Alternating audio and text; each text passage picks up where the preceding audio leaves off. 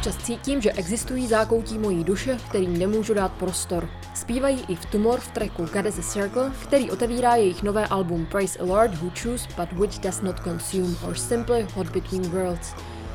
Ve videoklipu tuhle jejich kontemplaci doprovází výjevy jeptišek v tangách, vyrobených z krucifixu.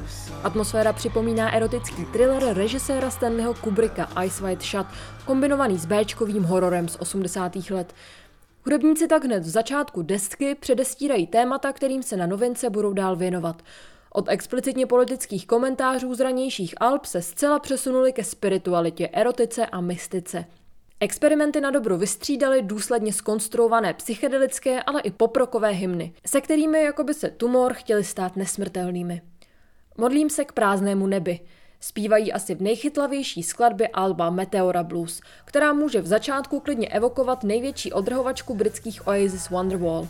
Působí přitom, jako by chtěli tohle prázdné místo na nebi jako queer rokový bůh v latexu obsadit sami.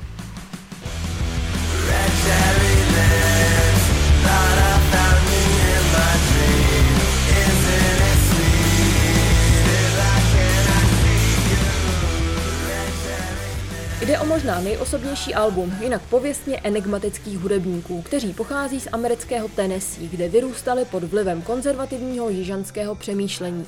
To je ubíjelo. Podle vlastních slov se v dospívání hodně stáhli do sebe, stranili se svých vrstevníků a raději se doma učili hrát na kytaru.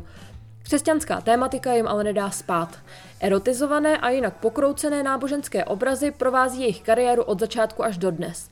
Ostatně se stačí podívat na názvy jejich desek. Na Serpent Music z roku 2016, Heaven to a Tortured Mind z roku 2020 a nakonec i na jméno novinky. Náboženství může být super toxické. Myslím si ale, že spiritualita je důležitá proto, aby byl člověk v rovnováze. Řekli v rozhovoru z roku 2016. Sami si náboženská témata spojují s láskou a touhou i oslavou jinakosti. Podívali jsme se směrem k Bohu. Vypadala vážně dobře. Zpívají v neopsychedelickém treku Ecolalia, kde Boha vidí v přitažlivé dívce.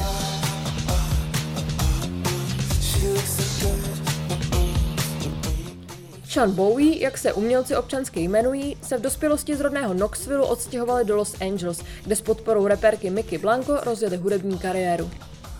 Pod současným pseudonymem Eve Tumor debitovali v roce 2015 dark ambientovým albem When Man Fails You, které vydali na vlastní náklad. Následoval release u berlínského experimentálního labelu Pan a nadšené reakce nezávislé scény. Tumora fanoušci přirovnávali třeba k hypnagogickému písničkáři Dínu Blantovi nebo noizovému producentovi Jamesi Ferrarovi. Na aktuálním albu se svým ranějším skladbám přibližují nejvíc asi v instrumentálním tracku Purified by the Fire, ve kterém pod soulovou smyčkou zaznívá chrastivý, znepokojivý beat a noizové prvky. Tahle skladba má daleko ke snadno zapamatovatelnému hitu, na to působí příliš paranoidně. I tak má ale pro Tumora typickou podmanivou atmosféru.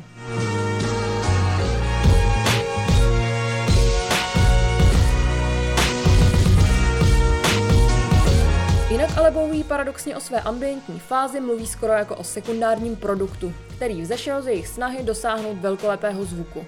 Vždycky jsme toužili po monstrózních skladbách, jen jsme neměli prostředky a velké studio.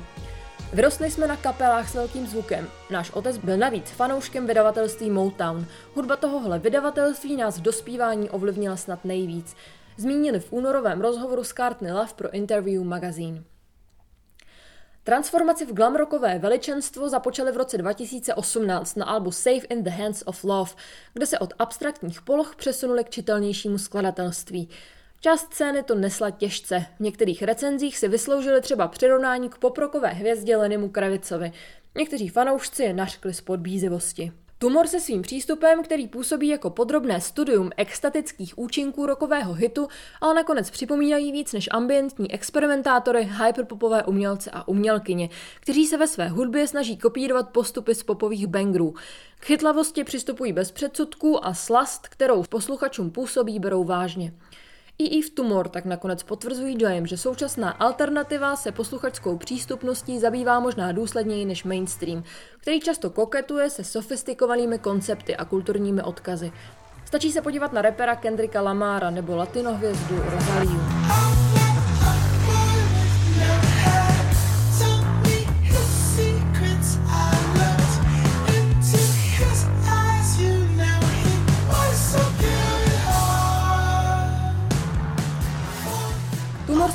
Postupně z alternativy do světa velkého popu přibližují. Producentem nové desky je američan Noah Goldstein, známý jako dvorní producent Káněho Vesta, který ale spolupracoval třeba taky se jmény, jako jsou Arcade Fire či Frank Ocean. Jde tak o další krok směrem ke srozumitelnosti a čitelnosti, která už ale Tumorovi možná ubírá na jejich kouzlu. Deska nakonec trochu postrádá moment překvapení. I v Tumor platili za hudebního chameleona, hudba jim v začátcích vycházela pod nejrůznějšími pseudonymy. I po nastartování kariéry s každou další deskou dovedli svoji fanouškovskou základnu šokovat. Na novince je ale dost pozoruhodné, jak málo se od své předchůdkyně odlišuje.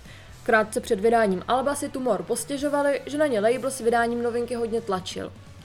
Nejraději bychom na jedné desce dělali třeba 10 let, bohužel to nejde. Musíme s tím ven.